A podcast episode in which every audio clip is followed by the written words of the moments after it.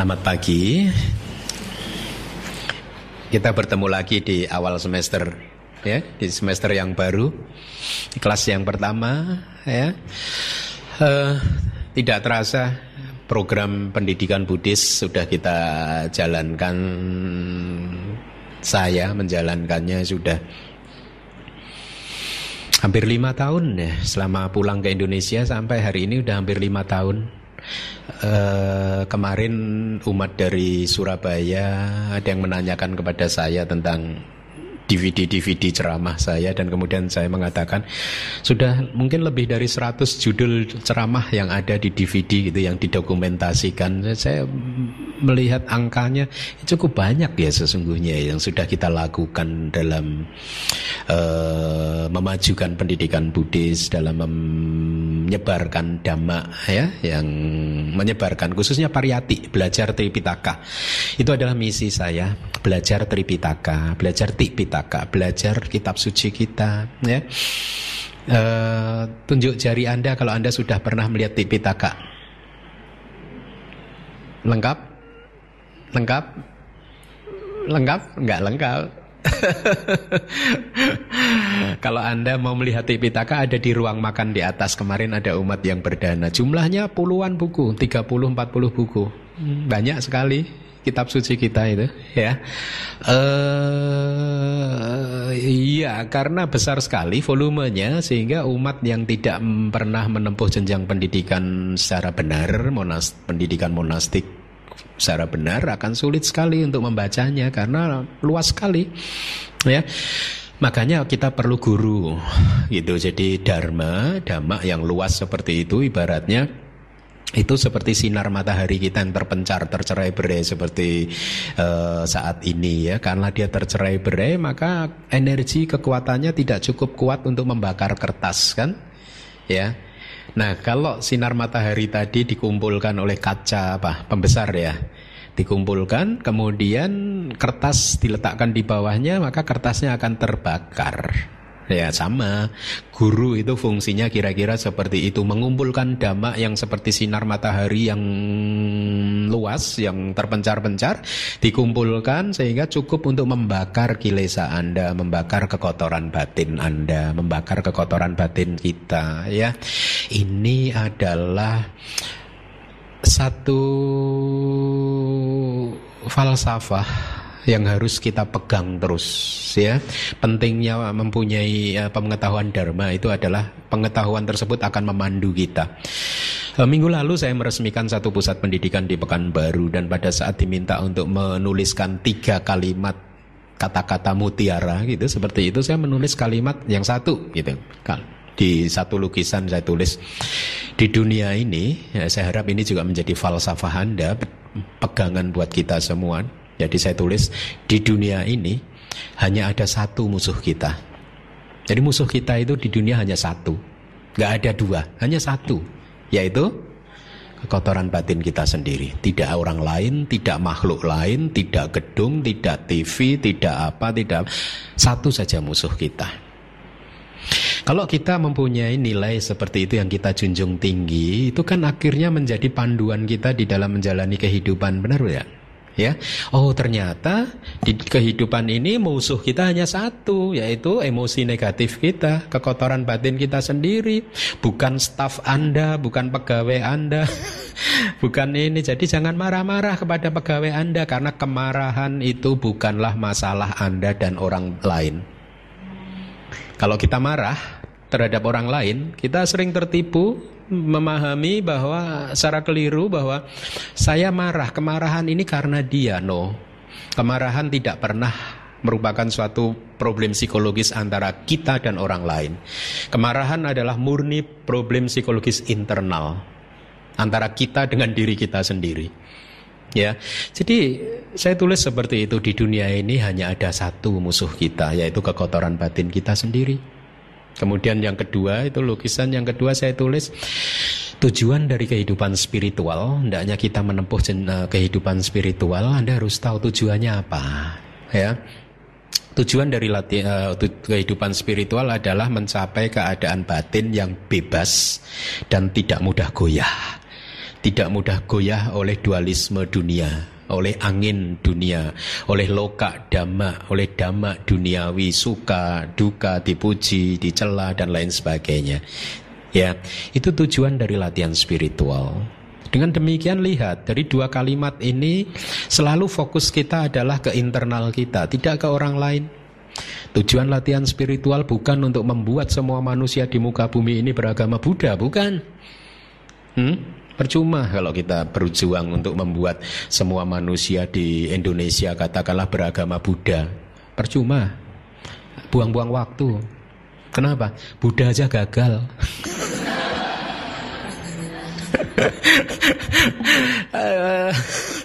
tidak gagal sesungguhnya karena emang itu bukan misinya Buddha kan ya bukan misi kita juga untuk membuat semua manusia beragama Buddha ya misi kita adalah untuk mengembangkan kebijaksanaan ya.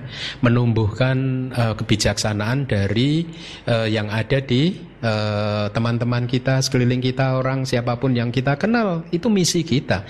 Membuat manusia bisa memahami kehidupan ini dengan lebih baik. Kita tidak mempunyai misi agama, kita mempunyai misi kebijaksanaan, kewelas asihan dan sebagainya. Dan itulah yang ditekankan oleh guru saya di Myanmar. Guru saya selalu mengatakan seperti itu. Jangan pernah bermimpi atau berjuang untuk membuat atau memperjuangkan sehingga semua orang beragama Buddha. No, itu salah langkah. Perjuangan tujuan kita adalah membuat semua orang berbahagia. Nah, enak ya. Agama kita agama apa? Agama bahagia. Nah, ya, jadi uh, falsafah-falsafah seperti itu akan membantu kita untuk kembali ke track yang benar gitu. Kalimat yang ketiga kalau saya tidak salah tujuannya uh, saya tulis uh, tidak ada apa pun yang pantas untuk kita lekati ya tidak ada apa pun dalam semesta ini yang pantas untuk kita lekati kalau Dhamma pada mengatakan seseorang mengatakan ini suami saya ini anak saya ini istri Anda Bagaimana mungkin bisa mengatakan seperti itu sedangkan diri kita pun bukan milik kita? Ya. Jadi pemahaman-pemahaman yang seperti ini itu penting sekali. Paling tidak kita mempunyai arah bagaimana menjalani kehidupan ini. Dan dengan demikian setiap hari kita melangkah maju semakin maju semakin berkembang di dalam latihan spiritual kita. Nah, topik pagi hari ini yang ingin saya bawakan adalah tentang sedikit menyinggung tentang abidama ya tetapi karena saya pertimbangkan uh, topik ini sangat bagus, uh, semoga bisa memberikan pemahaman Anda yang lebih baik tentang bagaimana mengelola emosi-emosi Anda. Ya, topik ini adalah tentang apa? Kalau di dalam abidama itu domana sakwedana. Domana sakwedana itu perasaan tidak suka. Ada rasa tidak suka. Ya. Sering kan kita Anda mengalami rasa tidak suka muncul, lihatlah bagaimana reaksi batin Anda Anda pada saat rasa tidak suka itu muncul. Rasa tidak suka tidak hanya ditujukan atau berkaitan dengan orang-orang yang tidak Anda sukai. Ya, rasa tidak suka tidak hanya berkaitan dengan musuh atau orang yang telah menyakiti Anda, tapi rasa tidak suka itu range-nya, jangkauan ininya itu lebar sekali bahkan mencakup Rasa tidak suka, rasa iritasi, merasa terganggu dengan sesuatu yang sangat lembut sekali. Misalkan Ya kalau ada seseorang uh, atau misalkan terganggu dengan kondisi kursi Anda atau kursi sebelah Anda yang diduduki oleh teman Anda yang selalu berbunyi ada muncul rasa tidak suka ya atau rasa tidak suka terhadap apa pun, mungkin terhadap aliran lain, terhadap organisasi lain, terhadap agama lain, atau rasa suka tidak, uh, bahkan sampai ke rasa suka yang dalam uh, intensitas yang sangat kental sehingga akhirnya membangkitkan perilaku yang agresif tetapi meskipun rasa tidak suka itu mempunyai range yang sangat lebar sekali dari yang paling lembut sampai yang agresif paling kasar, tapi mereka mempunyai ciri yang sama. Yang paling lembut dan yang paling kasar mempunyai ciri yang sama. Cirinya adalah satu aktivitas di batin, di mental kita, ya, di hati kita yang ingin menghancurkan objek yang membuat kita tidak senang tersebut. Kalau Anda tidak menyukai kursi Anda, lihatlah batin Anda ingin menghancurkan kursi tersebut. Kalau Anda tidak menyukai teman di sebelah Anda, lihatlah batin Anda ingin menghancurkan orang tersebut. Mungkin tidak menghancurkan dalam artian yang ekstrim, tetapi ingin mengenyahkan orang tersebut, ingin mengusir orang tersebut, ingin menjauhkan uh, orang tersebut dari Anda, ingin menjauhkan kursi tersebut dari Anda. Jadi lihatlah bahwa Anda menolak sesuatu. Perilaku batin yang menolak sesuatu dan juga disertai oleh perasaan tidak senang, perasaan tidak suka itu adalah kama buruk. Seringkali umat Buddha masih keliru memahami kama dan buah dari kama. Kalau seseorang sedang mengalami perasaan tidak nyaman karena mungkin melihat orang yang tidak disukai, dia berpikir bahwa oh ternyata saya sedang memetik kama buruk saya. Anda juga memahami seperti itu. Kalau muncul perasaan tidak senang, perasaan tidak suka ya karena melihat sesuatu atau mendengar suara, maka Anda berpikir juga seperti itu kan seolah-olah Anda sedang memetik karma buruk, ya. Sekarang saya katakan no, Anda tidak sedang memetik karma buruk, Anda sedang menanam karma buruk. Karena itu adalah reaksi batin Anda. Jadi lihat, kalau Anda komplain Bante suami saya istri saya kok begini begitu begini ini buah karma saya. No itu karma baru yang anda tanam terus. Jadi rasa tidak senang itu adalah aktivitas batin yang merupakan reaksi batin kita terhadap objek ya. Dan dua hal ini selalu muncul bersama-sama rasa tidak senang dan perilaku batin yang ingin menghancurkan objek tersebut ini dua hal yang berbeda, ya. Kalau di dalam bahasa Pali yang satunya adalah do manasa wedana, rasa perasaan tidak senang, yang satunya adalah patiga, antipati. Ya, dua energi batin yang berbeda diberi perumpamaan yang sangat indah di kitab komentar seperti air kencing dan racun yang bercampur. Jadi sekarang Anda tahu bahwa kalau rasa senang, tidak senang itu muncul selalu ada saja perilaku batin Anda yang ingin mengusir, menghancurkan objek tersebut. Ya. Jadi Anda tidak bisa berdalih sekarang kalau Anda sedang marah terhadap anak Anda itu saya memarahi kamu itu karena saya sayang loh sebenarnya sama kamu ngono. Marah adalah marah, sayang adalah hal yang berbeda ya. Tidak bisa dicampur. Kemarahan dan rasa sayang tidak bisa bercampur ya karena ini karakternya berbeda saling bertolak belakang. Nah jadi pelajaran-pelajaran seperti ini sangat sangat bagus sangat penting sehingga memberi arah kepada anda oh ternyata itu karma buruk yang baru yang saya tanam ya. Lihatlah kehidupan Anda, kehidupan kita ya sepanjang hidup berapa banyak, berapa sering kita komplain terhadap sesuatu. Berapa sering kita mengeluhkan sesuatu. Suami tidak benar, anak tidak benar, istri tidak benar, staf tidak benar, atasan tidak benar, pegawai tidak benar, semua tidak benar, DBS tidak benar. Kenapa gedung ada pilar di tengah? Itu ya bantunya itu. Hah, lihat. Hah? Itu karma buruk. Lihat, pada saat Anda komplain seperti itu, perasaan yang muncul apa? Nyaman atau tidak nyaman? Lihat, hati-hati. Pada saat perasaan tidak nyaman muncul, apa pun itu alasannya, Anda keadaan batin Anda sedang berada dalam keadaan batin yang negatif. Tidak baik. Ya, harus kita hindari. Tapi bagaimana cara menghindarinya? Karena kita ini kan makhluk yang sudah terkondisi oleh pengalaman masa lalu. Kita ini adalah manusia yang sudah uh, menganut paham-paham tertentu, budaya-budaya tertentu yang sudah kita pegang sejak kita kecil dari orang tua kita, dari leluhur kita. Semuanya ini membuat akhirnya persepsi kita terdistorsi. Ini penting sekali sanya wipalasa. Persepsi yang terdistorsi inilah yang membuat manusia jatuh dalam penderitaan. Persepsi yang terdistorsi inilah yang membuat akhirnya semua emosi-emosi negatif ini muncul. Emosi negatif yang sangat merusak, yang sangat menghancurkan ketenangan, kedamaian, dan kebahagiaan kita. Sesungguhnya proses psikologis menurut ajaran Buddha pada saat Anda tidak menyukai sesuatu, ya, sesungguhnya yang terjadi adalah bukannya Anda tidak menyukai benda tersebut Ya, benda tersebut sesungguhnya baik-baik saja. Ya, tidak memunculkan rasa tidak suka di dalam hati Anda. Tetapi karena persepsi Anda yang sudah terdistorsi, akhirnya Anda tidak suka terhadap objek tersebut. Saya akan uraikan proses psikologis menurut ajaran Buddha, Abhidhamma. Ya, eh, apa yang terjadi? Katakanlah saya ambil contoh. Ya, saya sering mengatakan kepada Anda, apa yang kita anggap sebagai kehidupan itu sesungguhnya hanyalah fenomena alamiah pada saat enam indera kita bertemu dengan objeknya itu kehidupan.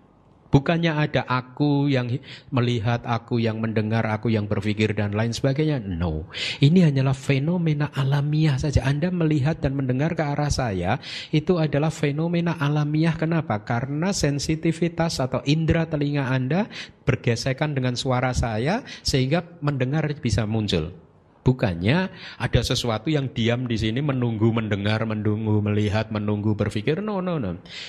Dia hanyalah fenomena yang muncul dan lenyap karena sebab dan kondisi. Saya beri contoh seperti ini. Kalau yang murid Abidama sudah paham yang begini-begini ini. Uh, batang korek api dan kotak korek api. Kalau kita gesekkan apinya muncul, betul? Ya. Pertanyaan saya, sebelum digesekkan ada api tidak? Tidak ada. Kok kemudian apinya ada? Tadi tidak ada, kok sekarang ada begitu digesekkan?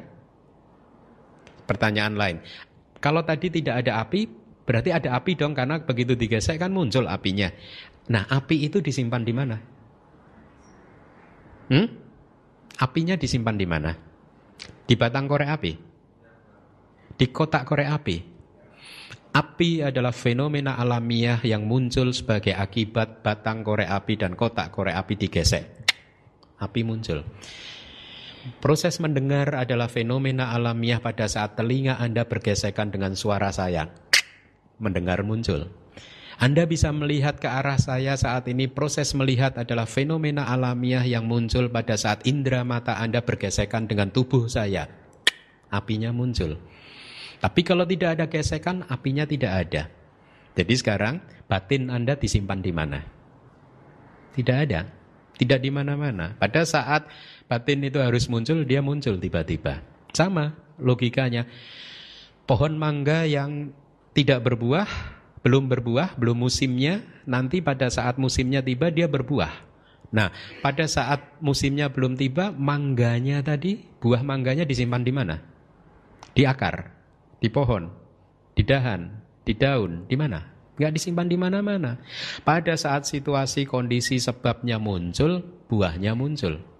Nah, logikanya hampir sama. Inilah yang disebut anatta, bukan diri. Kehidupan ini bukan milik Anda, bukan diri Anda, bukan Anda dan lain sebagainya. Kehidupan ini hanyalah fenomena alamiah di mana enam indera bertemu dengan objeknya masing-masing. Apa itu enam indera? Mata, telinga, hidung, lidah, kulit, dan juga hati. Pada saat kita berpikir, merenung masa lalu, merancang masa depan, marah terhadap seseorang, sedang bernafsu, sedang uh, apa uh, kesombongan sedang muncul, semua ada di hati kita. Ya, jadi ini hanya fenomena-fenomena alamiah saja yang sesungguhnya itu muncul berdasarkan hukum yang sudah pasti. Nah, hukumnya itu seperti ini. Pada saat kita mendengar suara katakanlah suara yang tidak baik yang sedang mengkritik kita atau memfitnah kita ya. Ya.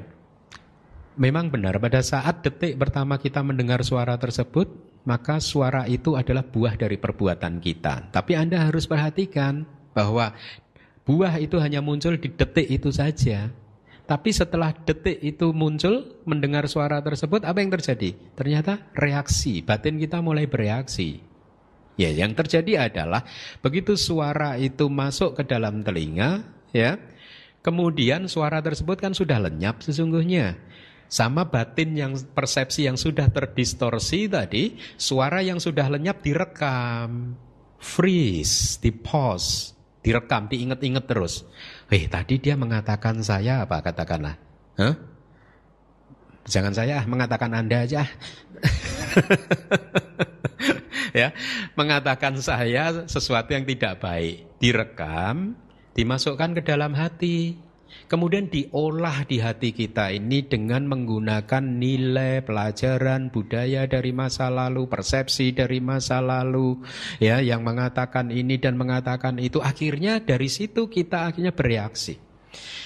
Jadi lihat, reaksi kita sudah terdistorsi. Paham? Kita tidak bereaksi terhadap suara tadi, tapi kita bereaksi terhadap suara tadi yang dihubungkan dengan persepsi kita dari masa lalu, dari pelajaran yang sudah kita peroleh di masa lalu, dari budaya yang sudah kita terima dari leluhur-leluhur kita. Oh, sebagai seorang suami tidak boleh direndahkan oleh istri. Nah, karena ini sudah budaya. Jadi pada saat istri Anda merendah, marah kepada Anda, memperlakukan Anda dengan tidak baik, Anda kemudian marah. Tapi lihatlah, Anda sesungguhnya tidak marah terhadap istri Anda atau suami Anda. Anda marah terhadap konsep yang berkecamuk di dalam hati Anda. Ya, tetapi karena kemarahan itu volumenya banyak dan hati Anda kecil sekali, ya, tidak mampu menampung volume kemarahan yang meluap tadi, akhirnya di luapkan melalui mulut, diluapkan melalui mata, diluberkan melalui tangan dengan menunjukkan perilaku-perilaku yang negatif. Jadi lihatlah uh, proses psikologi Buddhis mengajarkan kepada kita, makanya tadi di awal saya katakan bahwa kemarahan bukanlah masalah Anda dengan orang lain. Ya, kemarahan adalah masalah Anda sendiri, internal Anda sendiri. Tidak pernah orang lain bisa membuat kita marah. Yang bisa membuat kita marah adalah persepsi kita yang sudah terdistorsi tadi. Ya, karena di dalam hati kita masih kotor, ada percampuran antara apa tadi? Maaf, Yurin, air kencing dan racun. Dua hal yang sama-sama kotor bercampur. Nah, pada saat Anda sedang memunculkan perasaan tidak senang seperti itu, ingat-ingat kata-kata saya. Hal tersebut adalah reaksi dari batin Anda. Anda sedang menanam benih kama buruk. Anda bereaksi secara negatif. Ya, tapi bagaimana kemudian kita mencari solusi untuk bisa terbebas dari reaksi-reaksi yang negatif tersebut? Meskipun secara teori kita tahu, tetapi pada prakteknya, pada saat kita menerima atau mengalami hal-hal seperti uh, itu berada dalam posisi yang sulit, membuat kita juga sulit untuk bereaksi secara positif. Ya, Kenapa hal ini terjadi? Kenapa sulit sekali untuk bereaksi secara positif? Lagi karena kita adalah makhluk yang terkondisi. Sudah terkondisi oleh masa lalu kita, oleh kebiasaan-kebiasaan kita, oleh segala hal belum lagi terkondisi oleh kebiasaan kita di kehidupan-kehidupan lampau kita. Ya. Karena kita terbiasa marah-marah, maka akhirnya kita akan senantiasa bereaksi terhadap apa pun dengan kemarahan. Sebaliknya mereka yang tidak terbiasa marah, mereka tidak akan bereaksi dengan kemarahan. Mereka akan bereaksi dengan senyuman, dengan memaafkan, dengan cinta kasih, kewelas asihan. Ya. Uh, nah, karena kita adalah makhluk yang terkondisi, sering kali kita itu bereaksi secara spontan, betul tidak? Tetapi bukan berarti reaksi secara spontan itu tidak mempunyai sebab dan kondisi. Kenapa kita seseorang bisa bereaksi secara spontan, membalas kemarahan dengan kemarahan? Hmm? Ya karena sudah terbiasa dari masa lalu. Dia melekat kepada sesuatu, melekat kepada mungkin paham, ya, melekat kepada uh, keakuan dia dan lain sebagainya. Tetapi apa pun juga sekarang Anda tahu bahwa reaksi-reaksi yang negatif seperti itu tidak akan pernah menyelesaikan masalah. Coba belajar dari pengalaman masa lalu Anda. Apakah ada reaksi negatif seperti itu yang bisa menyelesaikan masalah dalam artian bisa membuat hati Anda tenang, damai, dan bahagia? Kalau suami sedang marah kepada istri, mungkin istri akan diam dan menerima, iya kamu benar, iya kamu benar. Tetapi apakah benar bahwa istri Anda secara tulus menerima kata-kata Anda? Mungkin dia menerima karena dia sedang takut pada Anda. Tetapi dalam hatinya ada gejolak. Jadi lihatlah, tidak hanya kemarahan Anda merusak diri Anda, tetapi juga merusak ketenangan dan kedamaian istri Anda. Merusak ketenangan dan kedamaian orang yang menjadi objek kemarahan Anda. Mungkin benar istri Anda diam atau suami atau staf pegawai Anda diam menerima kemarahan Anda, ya.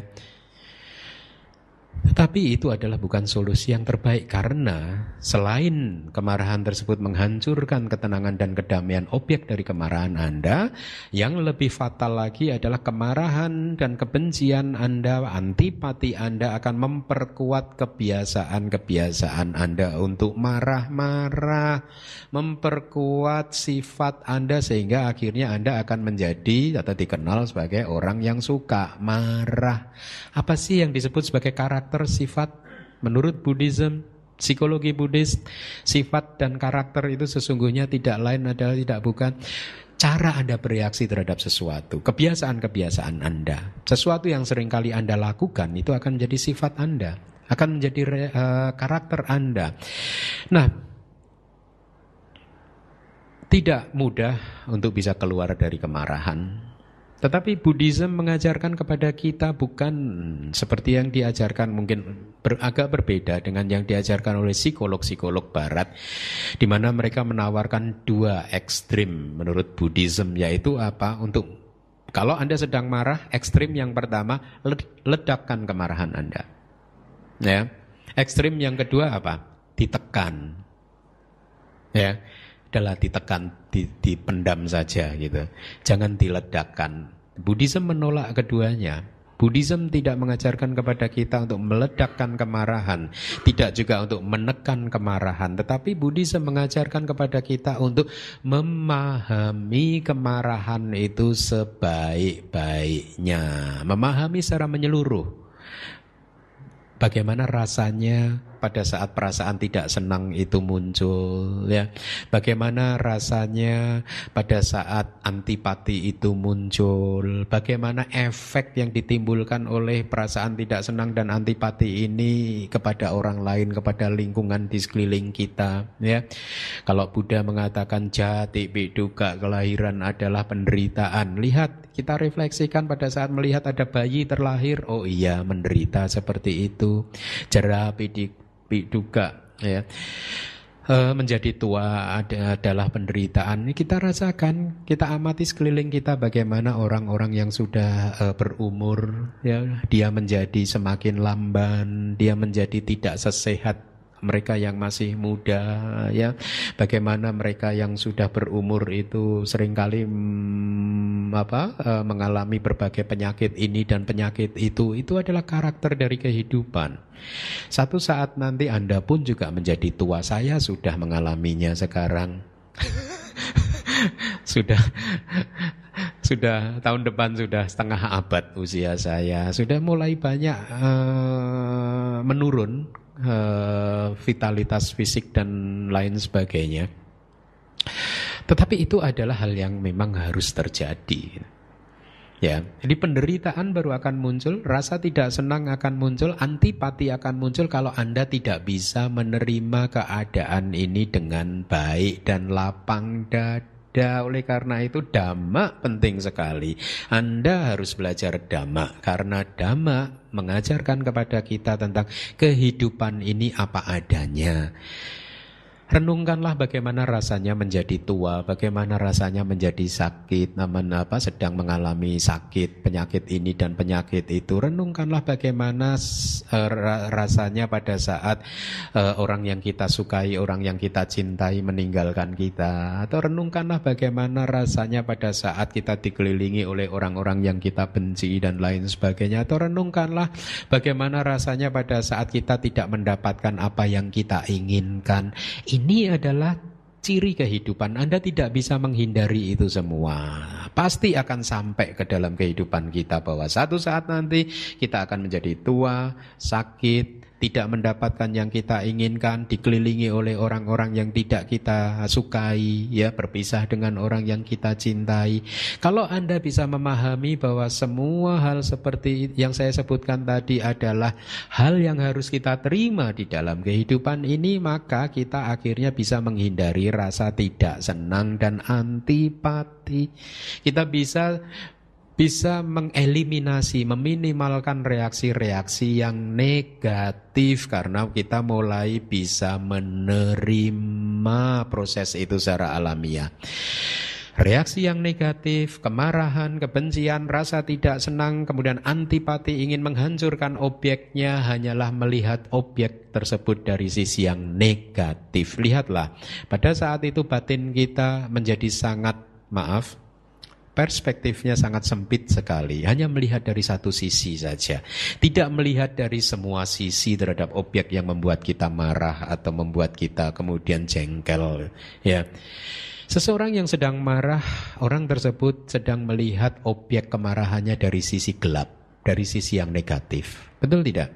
Dan kemudian penilaian penglihatan yang tidak objektif tersebut, yang one-sided seperti itu, persepsi yang sudah terdistorsi, mengelabui batin, mengatakan bahwa orang tersebut memang jelek. Ya. Uh, beberapa minggu yang lalu ada ada bukan umat Buddha datang kepada saya suami istri sedang cekcok. cekcok karena diganggu oleh orang lain. Jadi salah satu pasangannya itu menerima informasi dari orang ketiga tentang uh, suaminya gitu. Ya. Di mana ternyata informasi tersebut belum tentu benar, tidak dicek kebenarannya sama si istri gitu. Ah, dia main gitu aja tadi, langsung marah kepada suaminya gitu. Nah, singkat cerita mereka menemui saya, saya katakan, satu, kamu harus cek dulu kebenaran informasi tersebut. Ya. Kedua, kenapa kamu mengorbankan rumah tangga kamu yang sudah dijalin selama berapa? 95 sampai sekarang berapa tahun? 30 tahun? Eh 20 ya? Rumah tangga yang sudah dibina selama 20 tahun kamu hancurkan dengan informasi dari orang ketiga yang belum tentu benar. Kenapa bisa seperti itu? Kenapa bisa seseorang mengambil keputusan yang fatal seperti itu?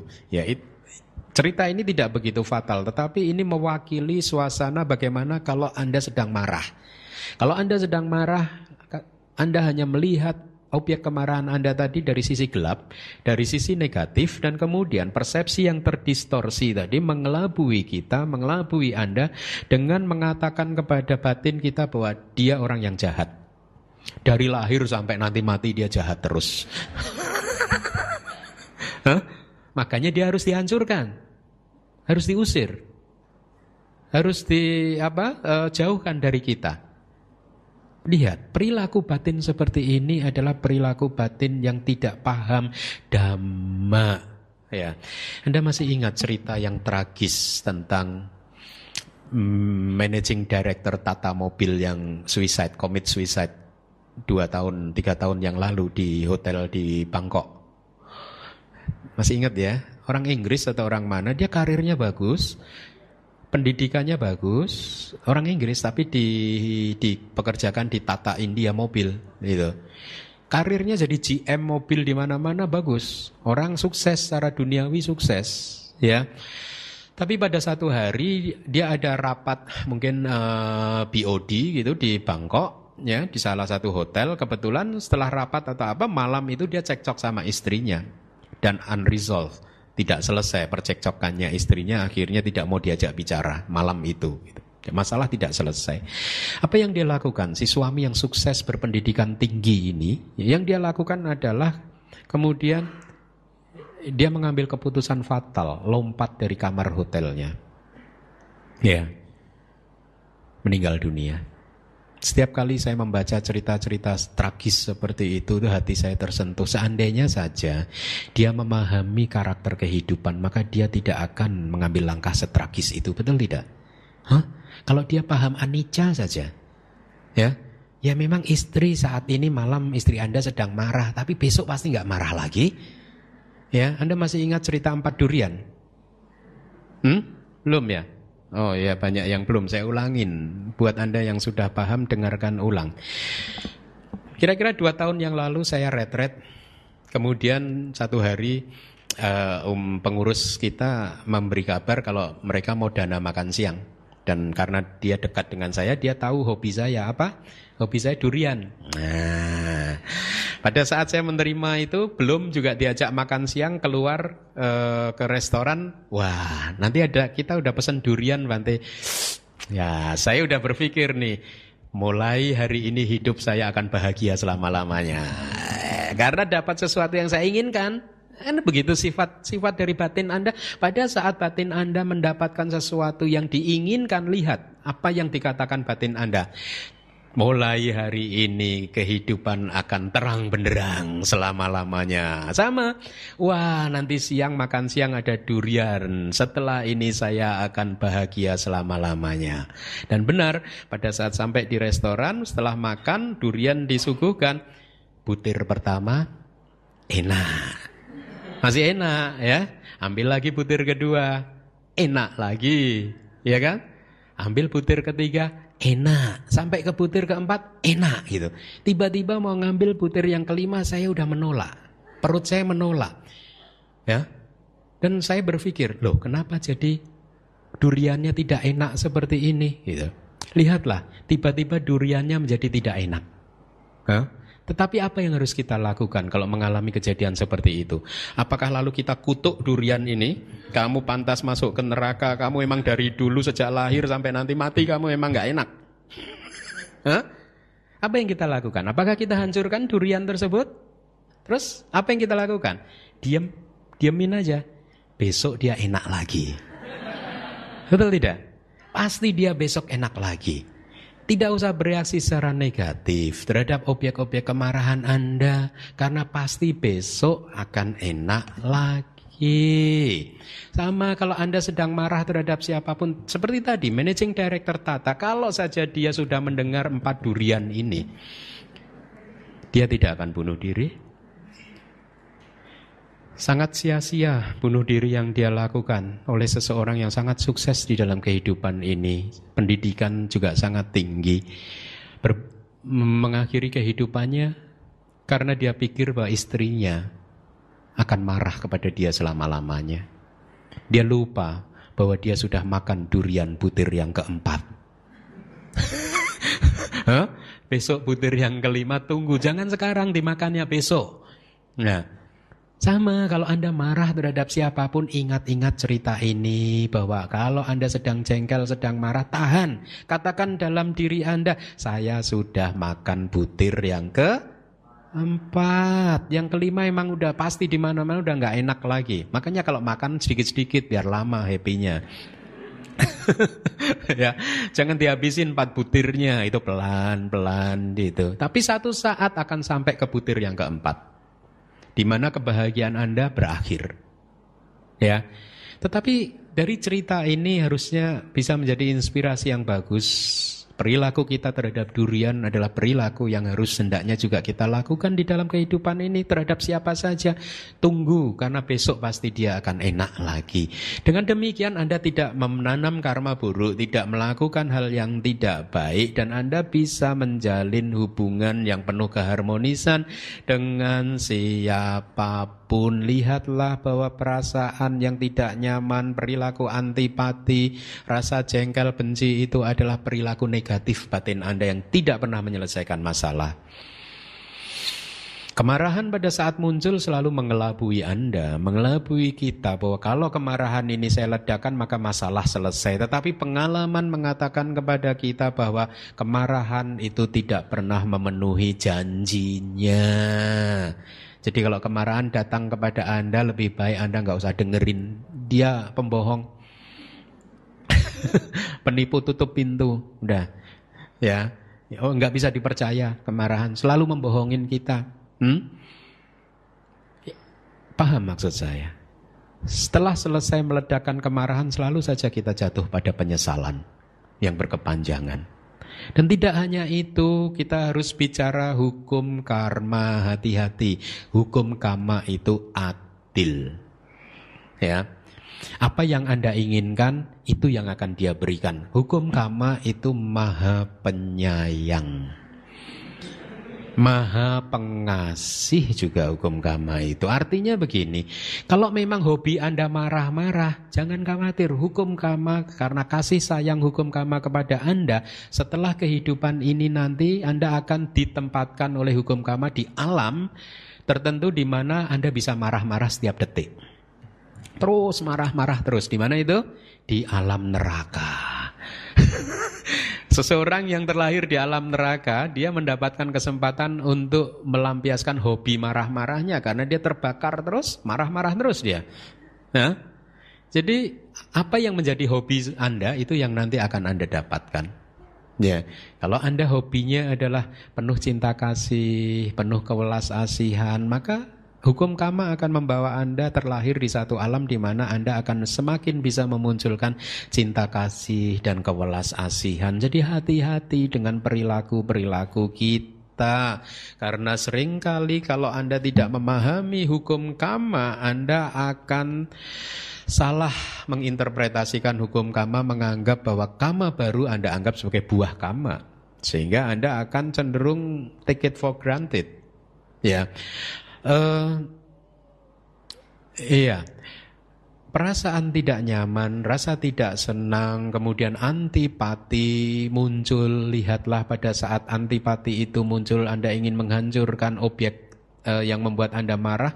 Apa sih sesungguhnya yang uh, bisa kita analisa dari kacamata dhamma? Yang bisa kita analisa, bisa pahami adalah bahwa kemarahan, kalau Anda sedang marah, Anda sedang juga menolak bekerjanya hukum kama. Hmm? Kalau Anda sedang marah, ya, jengkel, rasa tidak senang muncul, perasaan kemudian perilaku antipati menghancurkan objeknya itu muncul, maka pada saat itu sesungguhnya Anda sedang menolak hukum karma. Karena hukum karma mengatakan mengajarkan kepada kita Anda pantas untuk menerima apa pun yang sudah Anda terima. Kalau Anda tidak pantas maka Anda tidak menerimanya. Karena Anda sudah menerimanya berarti memang Anda itu pantas menerimanya. Nah siapa yang membawa hal-hal tersebut datang kepada Anda? Anda sendiri. Karena Anda adalah pencipta dari karma Anda sendiri. Anda pencipta kehidupan Anda sendiri. Anda pencipta kebahagiaan dan penderitaan Anda sendiri. Jadi apa pun yang kita alami, yang kita lihat, kita dengar, dan kita alami melalui indera-indera yang lain, itu adalah buah dari karma kita. Tapi detik itu dia adalah buah dari kama kita. Cuman masalahnya orang yang tidak terlatih setelah menerima detik itu dia tahan, dia bekukan, dia hentikan, kemudian dia olah di hati dengan persepsi yang sudah terdistorsi tadi dan akhirnya dia bereaksi secara negatif. Kalau orang yang sudah terlatih dia akan bereaksi secara positif. Jadi sekali lagi persepsi yang terdistorsi membuat kita menderita. Reaksi-reaksi yang negatif adalah reaksi yang tidak objektif. Karena reaksi tersebut hanya melihat benda dari sisi yang dia suka, dari sisi yang negatif. Dan hati-hati bahwa reaksi yang negatif, kualitas hati yang penuh rasa tidak suka, penuh kebencian tidak akan pernah bisa muncul bersama-sama dengan cinta kasih, kewelas asihan, memaafkan, sabar, puas dengan apa yang ada, tidak. Karena keduanya adalah dua energi batin yang berbeda, yang saling bertolak belakang. Anda tidak bisa menjadi seorang pemarah yang sekaligus juga seseorang yang penuh cinta kasih. Anda harus milih salah satu pada satu momen. Anda mau jadi orang yang pemaaf atau Anda mau jadi orang yang pemarah? Anda tidak bisa dua-duanya. Enggak lah, saya itu marahin kamu. Sebenarnya saya maafkan kamu gitu. Ini juga demi cinta kasih saya kepada kamu. Nah, sekarang Anda sudah tahu bohong. Tidak benar itu. Marah adalah marah, cinta kasih adalah cinta kasih. Dua hal yang tidak bisa muncul secara bersama-sama.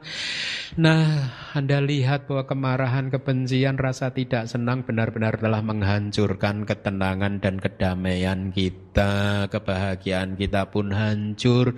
Bukan karena orang lain, tetapi karena awija kita, awija, ketidaktahuan, kebodohan kita. Ya, Anda tidak bisa berkilah loh. Kenapa? Kan saya tidak pernah diajari oleh guru saya kalau begini itu tidak baik. Saya tidak pernah diajari oleh, saya tidak tahu bahwa melakukan hal seperti ini tidak baik. Hmm. Di dalam hukum kama tidak membutuhkan Anda tahu. Ya, maksud saya, ya, Anda tahu atau Anda tidak tahu hukum yang bekerja sama, tidak berubah. Bukan berarti ada dispensasi buat yang tidak tahu. Ya, saya beri contoh. Seseorang yang tidak tahu bahwa api itu panas, kemudian dia meletakkan tangannya, kemudian apinya memberi dispensasi enggak? Hah? Sama, Anda tidak memahami cara bekerja hukum kama dan kemudian tiba-tiba Anda menderita, Anda tidak boleh meminta dispensasi. Karena saya tidak tahu, masa nggak dimaafkan? No, ya. Efeknya tidak seperti itu. Inilah mengapa kita harus belajar. Inilah mengapa kita harus menguasai, memahami tik pitaka. Karena di dalam tik pitaka, kitab suci kita, semua hal-hal tentang kehidupan ini telah diajarkan oleh guru agung kita Buddha Gautama dengan sangat lengkap sekali. Lebih baik Anda belajar dari sekarang daripada nanti juga Anda harus belajar di kehidupan berikutnya. Mumpung saat ini sudah terlahir sebagai manusia dan sudah bisa ber, bertemu dengan dhamma, maka jangan disia-siakan kehidupan kali ini yang sudah sangat bagus sekali seperti ini. Saya akan memberi pertanyaan kepada Anda. Seandainya ada dua orang manusia dan di depan orang tersebut masing-masing ada bola logam yang sangat panas membara, ya. Orang yang pertama tahu bahwa bola logam ini panas. Orang yang kedua ini tidak tahu bahwa bola logam ini panas dia tidak tahu. Seandainya kepada dua orang tersebut diminta untuk memegang memindahkan bola panas tadi, kira-kira siapa yang akan menderita? Hmm? Nomor dua, kenapa? Karena tidak tahu, dia akan lebih menderita. Dia akan tangannya akan terbakar. Ya, apakah dia kemudian menyalahkan kamu? Kan saya kan nggak tahu, kan saya maksudnya baik. saya ada cinta kasih loh sama kamu mau saya pindahkan. Kok kamu mau ini? Apakah dia bisa protes seperti itu? Tidak, hukum karma tetap bekerja. Mereka yang tidak tahu akan cenderung mendapatkan kebah apa sorry uh, penderitaan. Oleh karena itulah kita harus belajar memahami dhamma dengan baik bahwa ternyata perasaan rasa tidak senang, antipati itu bukanlah masalah psikologis kita dengan orang lain. Itu adalah murni masalah diri kita sendiri. Bahwa kita masih mempunyai kekotoran batin, bahwa kita masih mempunyai kemarahan. Karena kalau orang sudah tidak mempunyai kemarahan, bagaimana mungkin dia bisa marah? Hmm? Oleh karena itu tadi di awal saya katakan di dunia ini hanya ada satu musuh kita, yaitu siapa? Kekotoran batin kita sendiri. Nah, ya, tadi sudah saya katakan solusi untuk mengatasi kemarahan yaitu dengan cerita durian. Ada cerita yang lain lagi, solusi yang lain yang bisa Anda terapkan di dalam mengatasi uh, kemarahan Anda ya. Saya sudah banyak sekali berbicara tentang kemarahan ya. Kalau solusi yang lucu-lucuan apa? Masih ingat nggak? Ambil air, minum, dikumur-kumur. Begitu kemarahan sudah reda baru ditelan supaya Anda tidak mulutnya tidak terbuka, dikunci mulutnya. Ada cara lain, rubahlah sudut pandang Anda. Ya, carilah sudut pandang yang membuat kemarahan reda.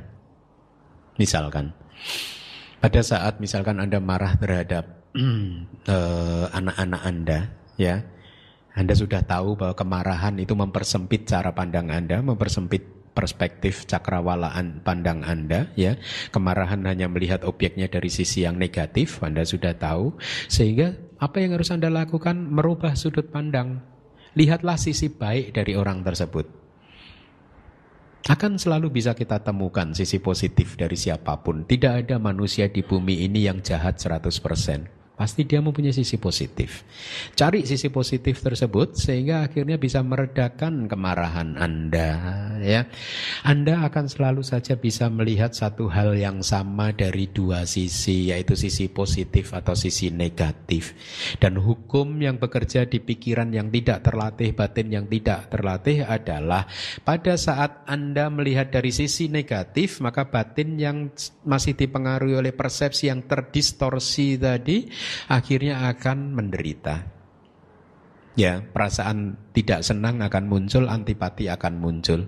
Dia akan melakukan karma buruk yang baru. Tetapi kalau batin ini melihat dari sisi yang positif, maka apa yang muncul? Cinta kasih, kewelas asihan, memaafkan, menerima dia apa adanya, puas dengan dia apa adanya.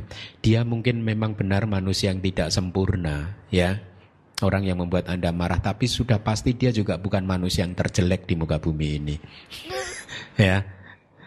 Jadi dengan melihat uh, kesel, uh, apa permasalahan dalam perspektif yang lebih lebar lagi, akhirnya kita bisa melihat objek tersebut secara menyeluruh bahwa ternyata dia tidak negatif total bahwa ternyata dia juga mempunyai sisi baik, bahwa ternyata dia juga adalah orang yang sesungguhnya uh, tidak seperti yang kita pikirkan. Kita hanya tertipu oleh persepsi-persepsi kita yang terdistorsi. Nah, dengan memahami hal-hal seperti ini, akhirnya kita jadi paham, kita mempunyai arah yang jelas, maaf, pandangan yang benar di dalam kehidupan ini bahwa di dalam kehidupan ini, di dalam dunia ini hanya ada satu musuh kita, yaitu kekotoran batin kita. Inilah yang harus kita kalahkan, bukan orang lain. Bukan siapa pun yang membuat Anda marah, membuat Anda emosi negatif Anda muncul. Tidak. Karena mereka sesungguhnya bukan musuh kita. Musuh kita adalah kemarahan kita sendiri. Dengan terus melihat ke dalam, maka kita bisa meminimalkan risiko munculnya ketidakharmonisan. Ya, dan juga pada saat yang bersamaan kita menumbuh kembangkan energi batin yang positif, energi batin yang penuh cinta kasih, penuh kewelasasihan dan lain sebagainya. Dan dengan demikian, maka kebahagiaan pun akan bisa kita alami ya kita akan semakin sering bahagia, bisa menerima kehidupan ini dengan lapang dada dan bisa menikmati kehidupan ini dengan lebih baik lagi dan akhirnya kualitas kehidupan kita pun meningkat. Meningkat bukan karena berdoa dan lain sebagainya, meningkat karena kebijaksanaan Anda sudah berkembang. Inilah Buddhism. Buddhism tidak mengajarkan kepada Anda untuk menyelesaikan masalah kehidupan ini dengan berdoa dan lain sebagainya. Kalau karena kalau berdoa bisa menyelesaikan masalah, maka hari ini semua manusia di muka bumi sudah bebas dari masalah. Betul tidak? Apa sulitnya berdoa? Semua orang bisa berdoa. Ya. Tetapi dari kenyataan bahwa masalah masih saja dialami oleh manusia, ini saja cukup membuktikan kepada kita bahwa berdoa bukan cara yang cerdas untuk menjalani kehidupan ini. Cara yang cerdas untuk menjalani kehidupan adalah mengembangkan pengetahuan, mengembangkan kebijaksanaan untuk memahami kehidupan ini secara lebih baik lagi seperti yang diajarkan oleh Buddha di kitab suci kita Tipitaka. Demikian dari saya semoga bermanfaat.